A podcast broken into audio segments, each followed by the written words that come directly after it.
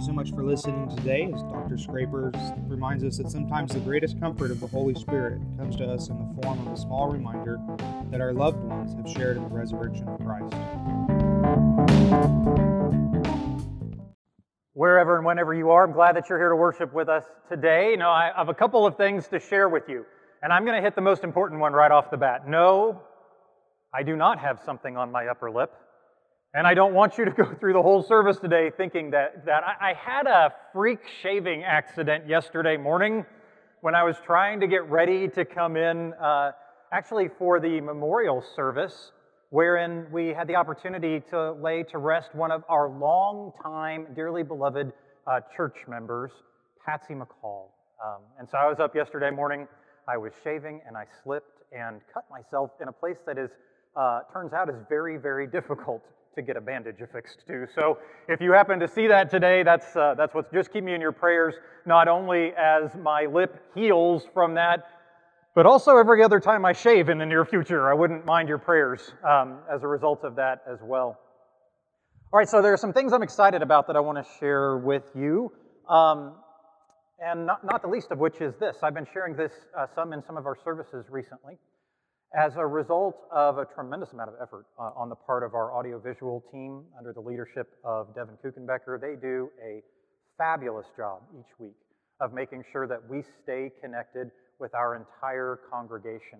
Um, again, you know, wherever and whenever you might be. And so we're really grateful for the work they do. They have just re recently started converting our messages to podcasts. So you can download those now on Spotify, iTunes, uh, Google Podcast, or Anchor. You can find it in any of those places uh, for the last several weeks. So uh, whether you're running, if you're working out, I like to run every morning, and I love to listen to podcasts and audiobooks while I'm running, uh, or whether you're driving in the car, doing your chores, or just hanging out uh, in the afternoon and enjoying what it looks like might be a little bit of better weather, uh, hopefully in the near future. Then sit down and enjoy those podcasts and take a moment and tell our audiovisual team, drop them a note or send them a message, let them know how grateful you are for the work that they do and the work that they have done to keep us connected.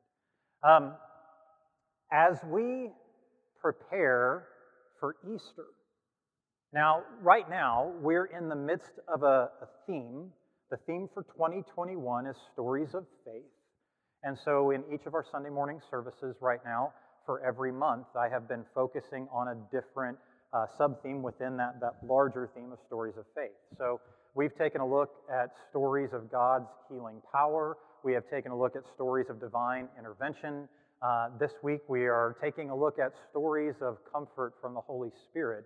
Uh, next month, with Easter Sunday being on uh, Sunday, April 4th, we're going to start a, a theme in April about stories of new life. And so between now and then, I, I want to encourage you to focus on something. God has been doing uh, some amazing things through our shared ministry here at Southern Hills. Uh, God has been doing some amazing things through the outreach and mission that happens here in the Oklahoma City metro, uh, through the study and worship that, that happens that, uh, not only on our physical campus every week, but that we live stream uh, and send out to all kinds of places all throughout the week. And we have been uh, blessed by, by those great things that God is doing here. I want to encourage you to join with me in stepping into that redemptive work, stepping into the redemptive work of the Holy Spirit in different ways. So many of us are already studying, already worshiping, already volunteering, and that's why um, so many lives are being changed and people are being reached each and every week with the love of Jesus Christ. Our overarching theme going forward is going to be that. You're going to hear me talk about sharing the love of Jesus Christ over and over and over and over again. Why? Because on the one hand, I think it's very simple to remember. I think it's a very simple theme, a very simple focus for us to remember.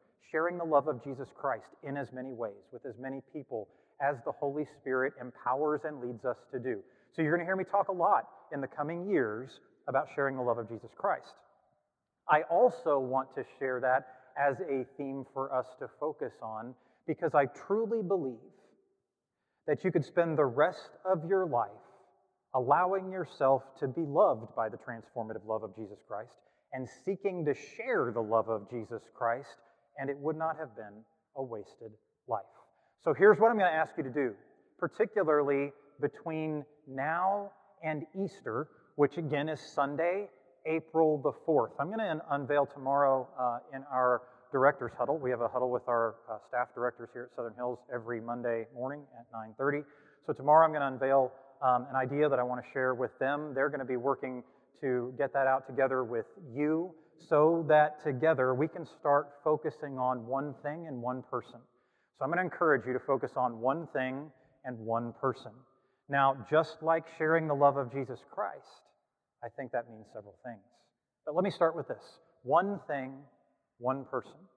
One of the things I want to ask you to do, wherever and whenever you are, is to start praying, start thinking about, start finding one thing that you can do every day to share the love of Christ with one person. One thing you can do every day to share the love of Christ with one person. Now, at the end of the day, I want to encourage you to sit down in the place where you pray, wherever that is. And if you don't have one, find one. Sit down in that place and spend just a few minutes giving God thanks for the blessings of your day. And in the midst of that time, I want to encourage you to give God thanks for that person that you, you did one thing to share the love of Christ with. It may be the same person a few days in a row. You know, the Holy Spirit may connect you with somebody who really needs to have somebody share with them the love of Christ. You may do something profound to share the love of Christ with one person, right? Or, with a, a re- repeatedly with one person. It may be somebody that you never see again, somebody that you never ever know. I remember I had uh, one parishioner once tell me that every day we were sharing stories about running. Uh, this was a person who also liked to run in the mornings, and they said, you know, uh, it would be like for a year I would be out running, and two or three times a week I'd look down and I'd find a, a, nail or a screw on the ground, and I would pick that up and put it in my pocket, take it home, and throw it away so that somebody would not drive over that and get a flat tire. And they said, at first I thought, you know, this is probably something that isn't making a big difference. But then this person said, I was praying about it, and I realized that somebody, you know, two or three people each week had a day that didn't include an unexpected flat tire. One thing to share the love of Christ with one person, whether you know them or not. And at the end of the day, give thanks for the blessings of your day. And include that person, whether you knew them or not, whether you met them or not. One thing, one person. Do one thing each day to share the love of Christ with one person. And you'll be surprised at not only how much your world changes, but how much our world changes. Now, between now and Easter, uh, I'm going to encourage you, and I'm going to be bringing our, our directors and our staff uh, and many of our volunteers into this as well. But between now and Easter, I also want to encourage you to pray about reaching out to one person, wherever and whenever you are, and wherever, whenever, and however they might connect with what God is doing here at Southern Hills. I want to encourage you to pray about one person to invite to be a part of what God is doing here. Maybe you invite them to connect in study or in mission and outreach. We have a number of ways to do that. Maybe you invite them to participate in worship. You know, one of the great things about our virtual campus is that you get a chance uh, to, in, to interact with us through the virtual campus in a way that, particularly right now, may feel much, much safer to you.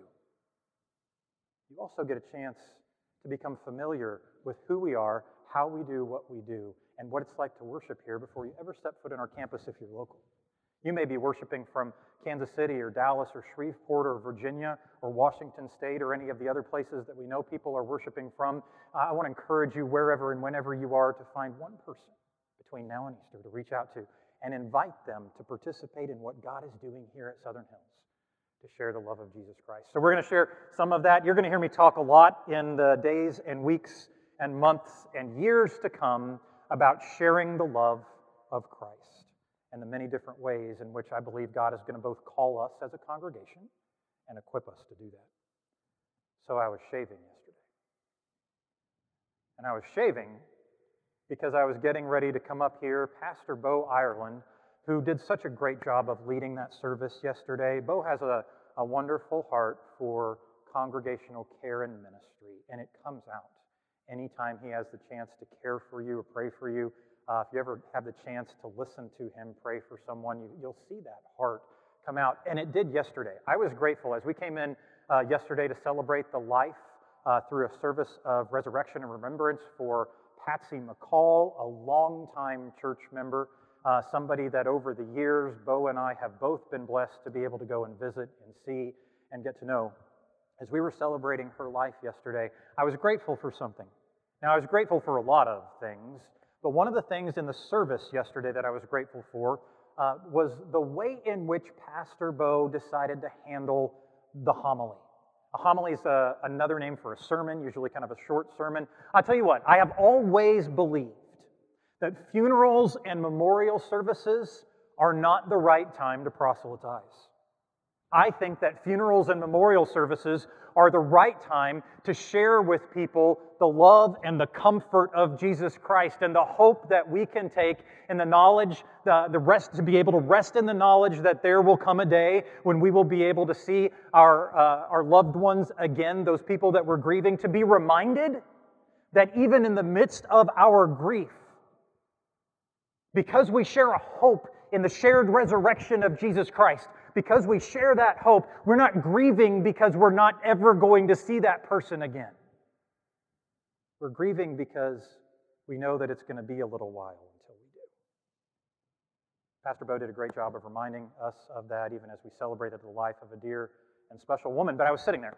I was sitting there, and part of the liturgy that the United Methodist Church uses to lead us through funerals and memorial services gives us an opportunity in the midst of the service to give thanks for other people who have gone on to be with the Lord, for other people who've passed away. And so I was sitting there and I started thinking about some of those other people. You know, particularly in the last year. Now, I don't, I don't know about you, but I have been uh, encouraged by some of the, the reports that hospitalizations are down right now, um, at least down more so than they have been in the year that has passed. I've been encouraged by that. Um, my family, like so many others, have or will has been fortunate enough to, to uh, be able to participate in the vaccination process. We just got our second doses of the vaccine this past week. Um, and we're, we're so grateful and blessed to be able to be a part of that and to watch as that vaccine spreads around the country to see how some of those cases are beginning to drop. And we're starting to see guidance come from places like the CDC that are talking about uh, getting back together, coming together again. So while I know that, like you do, because we're living through it together, the pandemic is not yet over. I'm encouraged by some of the news. But I, I was sitting there in the memorial service yesterday, and the, the liturgy encouraged me to reflect on people that I care about, to give thanks for people that have already gone on to be with the Lord. And so as I was doing that, I couldn't help but think about all of the people, over half a million of them in the United States alone, that passed away this year as a result of the pandemic that we have been surviving together. I was thinking about them because that was a half a million people that, um, you know, in spite of the, uh, all of the, the issues we would deal with in a normal year, that would cause people to, to die, cause people to pass away. This was an unexpected one, and so it was about half a million people that we probably, can't say with, with certainty, but probably wouldn't have passed away if not for that. And so I was thinking about them. I was thinking about people that I know. I'm sure there are people that you know. I was thinking about uh, clergy members um, a couple of my, my good friends, Marcia and Clint Pertell, were, were both clergy here in this conference. In fact, um, Clint had retired. Marcia had moved to Epworth Villa, which is a United Methodist affiliated retirement center in the north part of Oklahoma City if you're, if you're uh, from a different place. And so she had moved there to be the chaplain several years ago. I, I probably have known Marcia and Clint for 20 years. They used to come here after they moved to Oklahoma City. They started coming here to our Holy Week services every year at Easter time and some of the other special events um, that we would have here at Southern Hills. And so uh, I was thinking about them. I was thinking about Marcia's infectious laugh and, and uh, Clint's smile. He had this way of smiling in such a warm way that just made you feel better about yourself by being in his presence. Both of them passed away just a few weeks apart from one another, both of them from complications related to uh, the coronavirus. I was thinking about Gary Holdeman, my dad's dear friend, who had retired from ministry a few years ago and was loving life riding horses on his ranch in rural Oklahoma. I was thinking about how one of the last um, messages that we heard or saw received from him came after he was in the hospital, after having come down with the coronavirus, and he simply said, Just take this seriously. It's very difficult to get through. Gary didn't get through it. I was thinking about them, but I, also, I couldn't help then but also think about some of the other people in my life who've passed on, even outside of this past year. I was thinking about my grandparents, right? Because I had four of them. All of them have gone on to be with the Lord.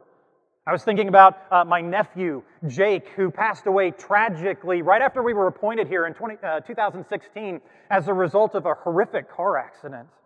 And I remembered how uh, the, the members of Southern Hills, even though we were new here and didn't really know anybody, rallied around us to make sure that we knew we were loved and supported and cared about. Some of the members of this church even drove to central Kansas, uh, just outside of Wichita, where my sister's family lives, to participate in the funeral so that we would know that there were people there who cared for, loved, and supported us. And so I was thinking about that and in the process of giving thanks for the lives of the people that I know that have gone on to be with the Lord. Sometimes the greatest comfort of the Holy Spirit comes in the form of a small reminder, even from heaven, that the people that we love and care for have shared in the resurrection of Jesus Christ. Today, I want to spend just a little bit of time sharing with you a true story of comfort and just a few things to remember. My guess is that as I was talking about people, you know, I, I remember, gosh, I was sitting there thinking about the memories that I had. Because you can't, when you're in the midst of a, a moment like that at a funeral memorial service and the liturgy says, take a moment, give thanks to God for the people that you remember, you can't help but remember the stories about them, right? I mean, I remember sitting there thinking about the, the things that I wished I had said. My grandparents, I wouldn't say they were taken necessarily by surprise, but finding out that they had passed on was something that was certainly a surprise every time it happened. And I remember being there at the funerals or at the memorial services thinking that I wished there were some things that I had said. I wish I had uh, done a better job of letting them know that I cared about them. I wish I had done a better job of letting them know that I loved them. I remember thinking about that, and for some reason, you'd think I would have learned my lesson, but I had the same thought at each one of their funerals. I remember thinking that about Jake. Jake's passing was so sudden and unexpected. Everyone in my generation and my family expected that Jake would be coming to our funerals. And so I remember sitting there at Jake's funeral thinking about all the things I wish I could have said and thought I was going to have more time to say.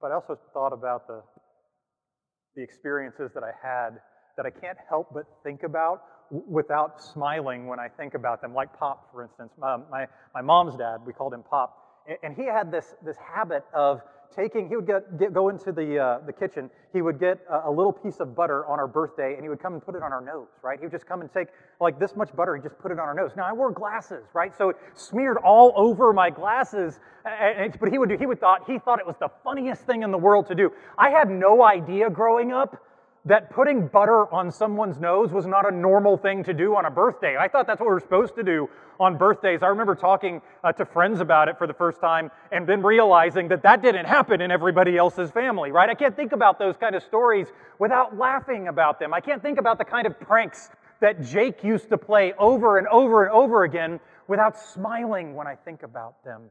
I don't know who you're thinking about.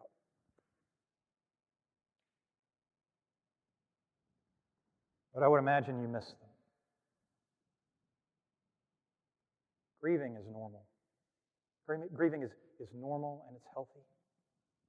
We don't grieve because we don't think we're ever going to see them again. We grieve because we know it's going to be a little while until we do. So today, I want to spend a couple of minutes talking with you about some things you can remember, even in the midst of grief about whomever it is you might be thinking about right now who's gone on to be with the Lord. Would you pray with me? Spirit of the living God, fall fresh on us. Spirit of the living God, fall fresh on us, melt us, and mold us, fill us, and use us. But Spirit of the living God, fall fresh on us. Amen. Death is no respecter of persons. It was probably just a, a few weeks ago that you heard me say that about cancer, right? Cancer is no respecter of persons. Cancer is not a, a respecter of ethnicities or of uh, hopes and dreams. Death is not. Death is not a respecter of persons. It doesn't, death is not a respecter of your age. Death is not a respecter of your past. Death is not a respecter of your hopes. Death is not a respecter of your gender or your culture. Death is not a respecter of persons. It comes for all of us. Joyce thought that she had beaten death, at least in the short term, because she had fought breast cancer and won. From an early age, she'd had a strong faith. In fact, right out of high school, she had decided to join a convent, uh, a local convent in Illinois where she grew up. She, she went in for a couple of years. You may not know this, but it's really common for monastics, uh, people who join a convent or a monastery, to, uh, after taking vows, take on uh, another name, uh, some, some name that symbolizes uh, some virtue or uh, virtue associated with a person or something like that that they want to carry into their monastic life. Almost like you hear uh, about the Pope doing when the Pope takes on a new name. It's really common for monastic people to do that. And so when she went into uh, her convent, she uh, went through the exploratory period, she took vows, and she took on a new name. But it wasn't long after that that she found out that her uh, birth family had fallen on hard times. So, after a lot of prayer and discernment, she decided to pull away from her convent and go back home to help her parents to run the family business.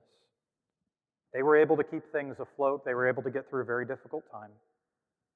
And eventually, later, Joyce would marry. She married, she had one son named Jason. Jason was a teenager when his father had passed away, and so for a lot of his life, it was just Jason and Joyce just Jason and his mom. When Jason grew up, he decided that he wanted to be a hairdresser and he wanted to live in Oklahoma City, uh, excuse me, in New York City. And so he followed that dream, ended up moving to New York City. But he and his mom stayed in close contact with one another. Now, it had always been um, a, a source of sadness for her that Jason did not share her faith.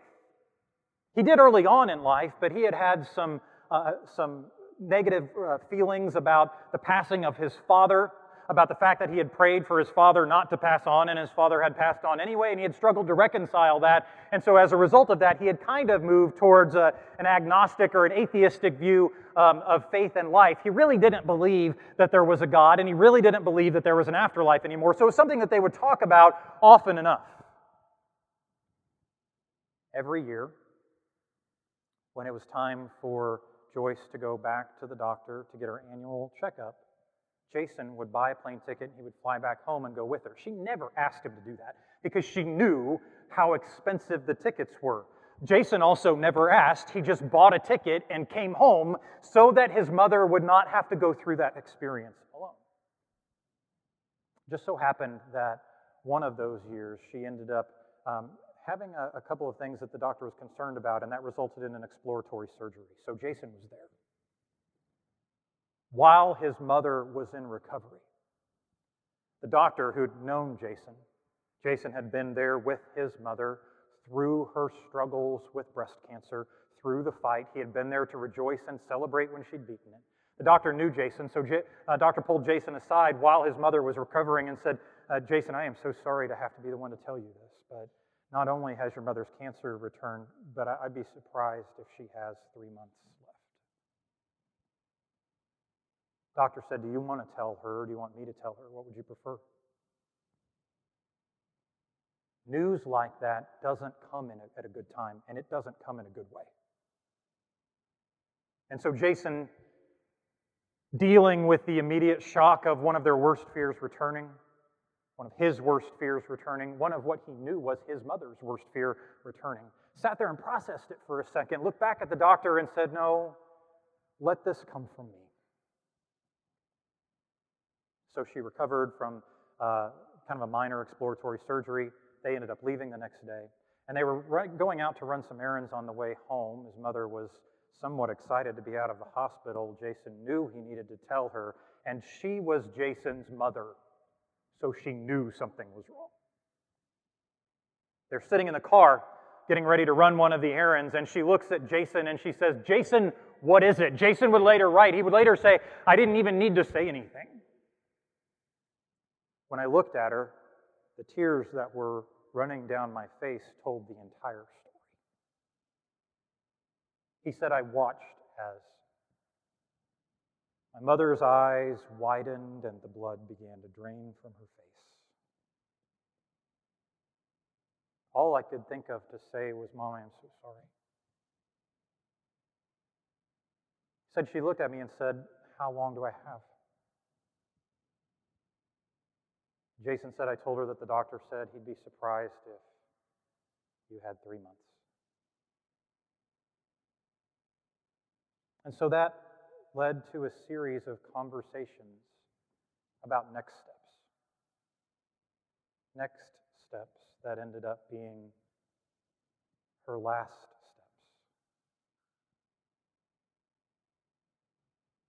Jason decided to take a month off of work and stay there with his mom. He wanted to help her uh, get, get things in order, but he also wanted to, to spend some time with her. And so they did. They, they you know, took care of one thing and then took care of another thing, making sure that things were in order as much as possible. Joyce knew that that was a way she could show love. Jason knew it was a way he could show love. And they both very much wanted to show love to one another, so they did that. But while they were doing that, they would talk. They would talk about all kinds of things. They would talk about religion. They would talk about politics. They would talk about philosophy. They would talk about anything that came to mind, such that at the end of that month, when Jason was getting back on the plane to go back to New York, had to go back, had to go back to work. And he gave his mother a hug and said goodbye, both of them knowing that it was very possible that that could be the last time they saw each other. He got on that plane, and he would later say that when he got on the plane, he felt okay because he felt like they had had the chance to talk through a lot of things, share good time together. He said, I was grateful that I, I got to say to my mom the things that I would have wanted to say. News like that never comes at a good time. And so, in spite of the fact that he was expecting a phone call, he was still very surprised when it came. He got a phone call from a hospital. Joyce had been admitted, and they didn't expect that she had very much time. So Jason immediately bought a ticket, got onto the first plane he could get on. Was sitting on the plane in the air when he experienced a sense of overwhelming grief.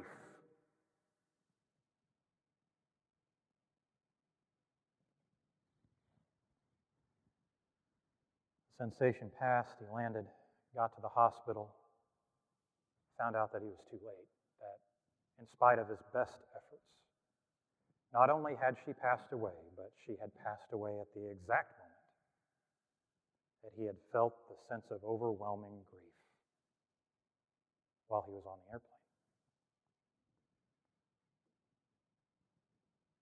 Funeral came and went, always being such an important way for people who love a person to give thanks for their life.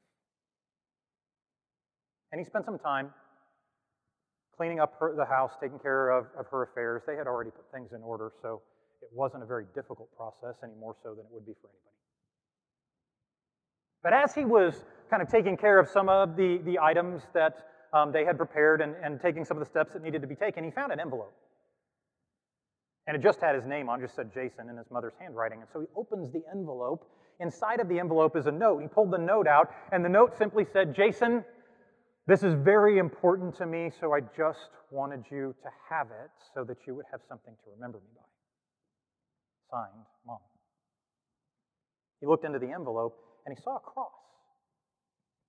He immediately recognized the cross as the one that she had been given when she joined the convent early on in her adult life. He kind of looked it over. There was something inscribed on the back of it and um, ended up taking it and wearing it under his shirt. And it would, it would so, just so happen that even though he no longer shared her, her belief system, he would wear that cross every day under his shirt because it made him feel close to his mother. Eventually, he made his way back to New York, went back to work. And then one day, about three months after the passing of his mother, a client came in that he didn't often speak to. This client, like his mother, had recently been diagnosed with breast cancer. And while they, they didn't often talk, it was that shared connection that, that got them started talking in the first place. She kind of asked where he'd been. He told the story. She then, she then told him about having recently been diagnosed. And so they'd had a couple of conversations about it. She came back in one day. And he was in the process of uh, taking care of her hair. And she said, Jason, I've got to tell you something. And Jason said, okay. He would always, he would later say, be like, you know, there are two different kinds of clients. There are the kind that come in and they just want to talk up a storm, tell you their whole life story, get some counseling done while they're there. And then there's the other kind that like don't want you to speak to them at all the whole time you're there. He said, I always like the other ones better who like to talk a little bit because I enjoy having a chance to build some relationship with people while we're there doing that. He said, but this was not common for her. In spite of that, we just had this shared connection a couple of weeks ago. Um, so I, I, wanted to be there for her. I just didn't want to be pushy. And so um, she looked at me, said, and, and she said, Jason, I got to tell you something. And he said, I, I looked back at her and said, okay, you know, you tell me anything. And she said, well, it's going to sound really weird. And he said, that's okay. She said, for the last couple of days, I've just had this weird sense that I needed to tell you that uh, somebody named Avery, Avery Mary, or uh, Anita, I think it's Anita, somebody named Anita Mary is okay.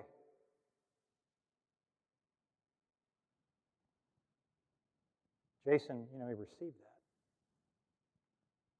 kindly because it was a little weird. and so finished her hair, said, said goodbye to her.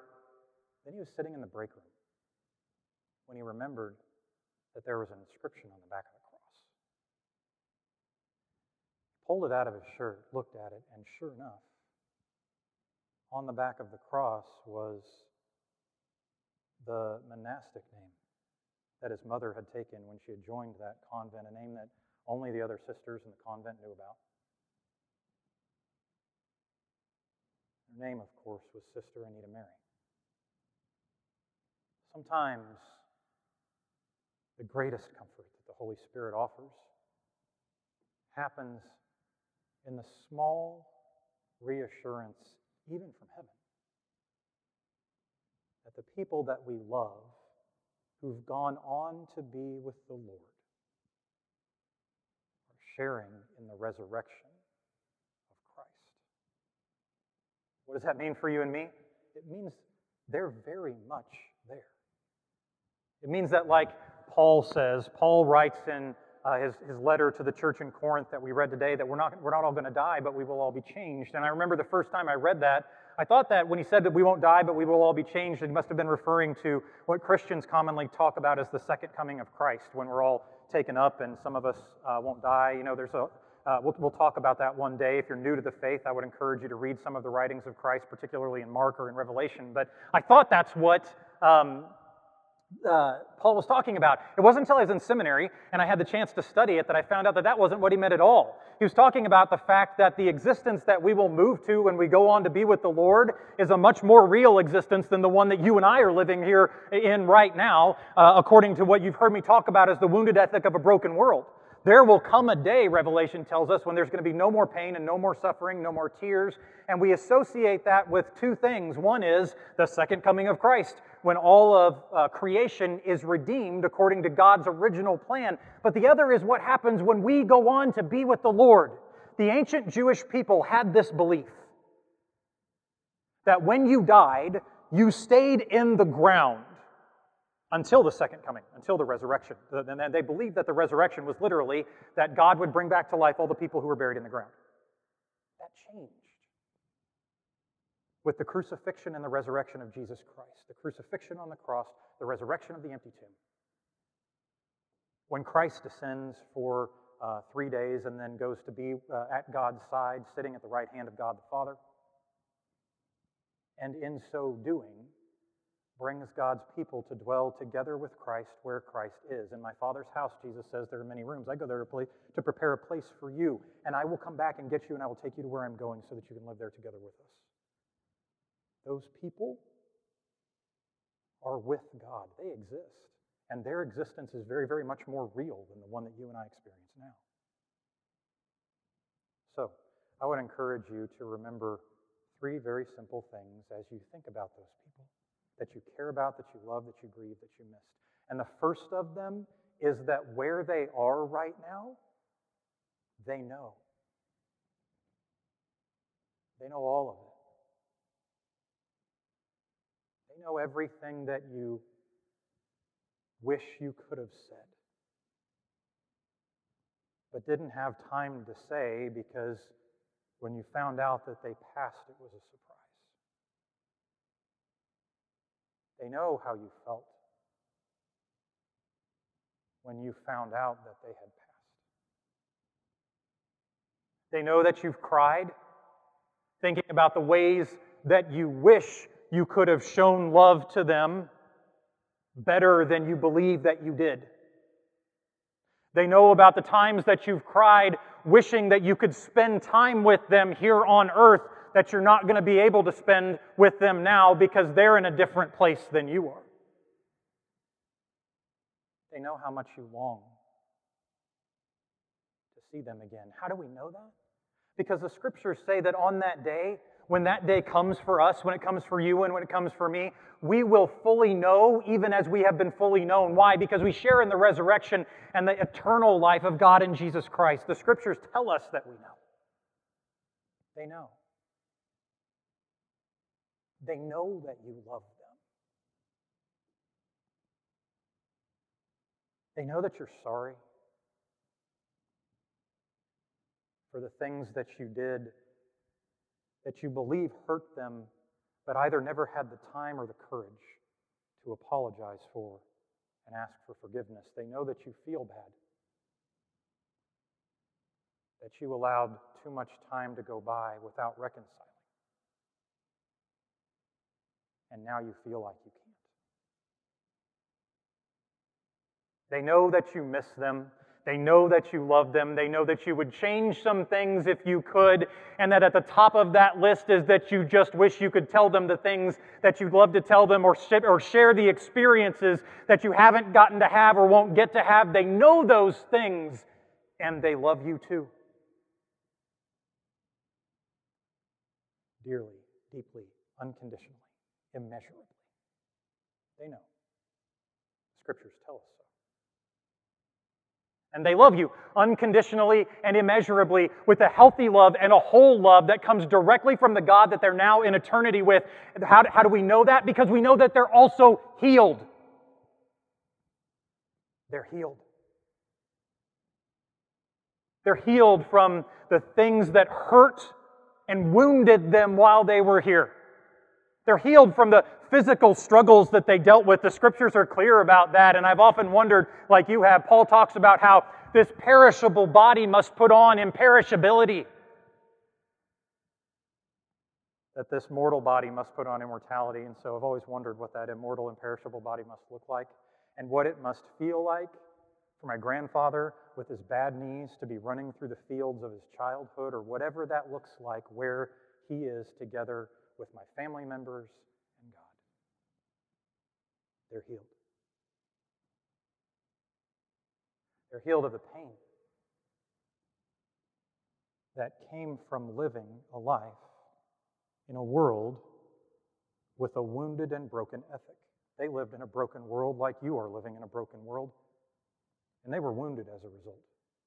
Maybe they were abused, mistreated, unloved, forgotten, made fun of, treated poorly. They've healed.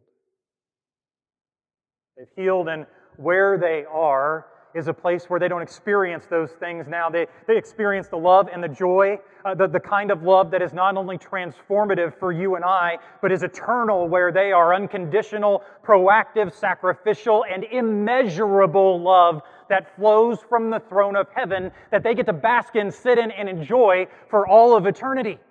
They're healed. And because of that, they're waiting. They're waiting for you. They know it's going to be a little while until they get to see you again, until you get to see them. The scriptures tell us that time is different in heaven, that a thousand years is like a day, and a day is like a thousand years. So, my hope, even though I'm not there yet, is that the waiting feels more like a day than a thousand years for them. They're waiting for you.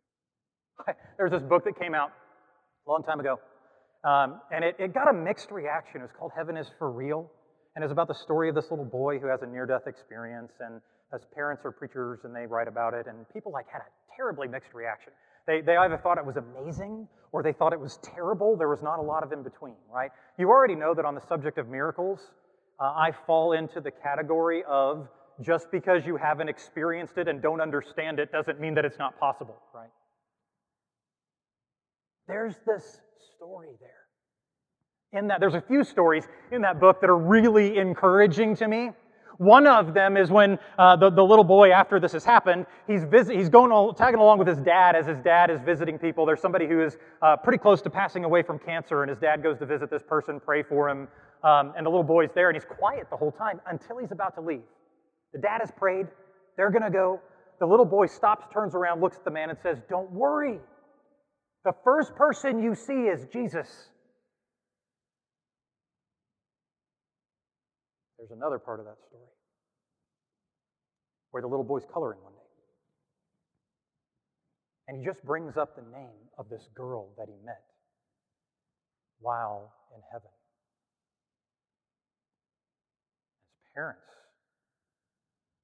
almost emotionally can't handle it because she tells him to tell them that she can't wait to meet them and that she forgives them.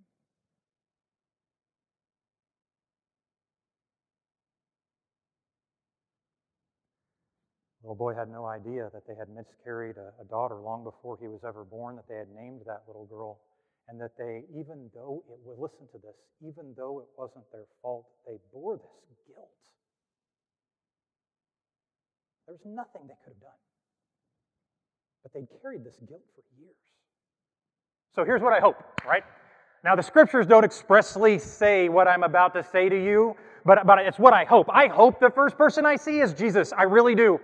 I hope that that was true. I can't imagine why it wouldn't be because I can't wait to see what it feels like to actually be wrapped up in a physical embrace by the Son of God. And I hope that all those people I've already told you about are standing there right behind Jesus, ready to greet me. They're waiting. They know.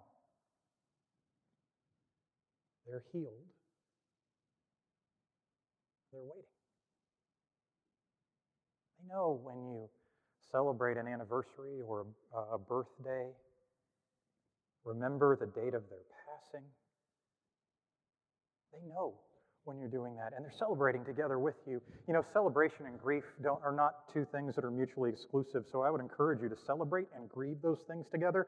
Grieve is nothing more than love when the object of your love is not there to receive it. Grief is love.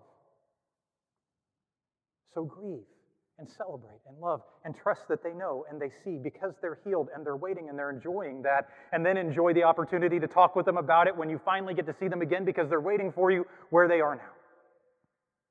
Sometimes the greatest comfort that the Holy Spirit provides happens in the form of reassurance, even from heaven, that the people that you love have shared in the resurrection of Jesus Christ. And you will too. Would you pray with me? God, we're so very grateful for the lives of the people that we've been remembering throughout the day today. Whoever it is we've thought about, wherever and whenever we might be, whoever it is we're thinking about, remembering, grieving, loving, missing, whoever we've been sad about because we didn't get a chance to tell them the things that we wanted to say because their, their passing was such a surprise to us. Those that we've grieved over because their struggle while they were here was so great. A grief that we we bear not because we don't think we'll see them again, but because we know it will be a little while until we do. And so, God, I pray for those, for those of us who are remembering wherever and whenever we are, and for the grief that we share, God, I pray that you would help us to know. I pray that you would help us to remember that they know, that they are healed, and that they are waiting, and that they're doing all of those things together with you. This we ask in your name.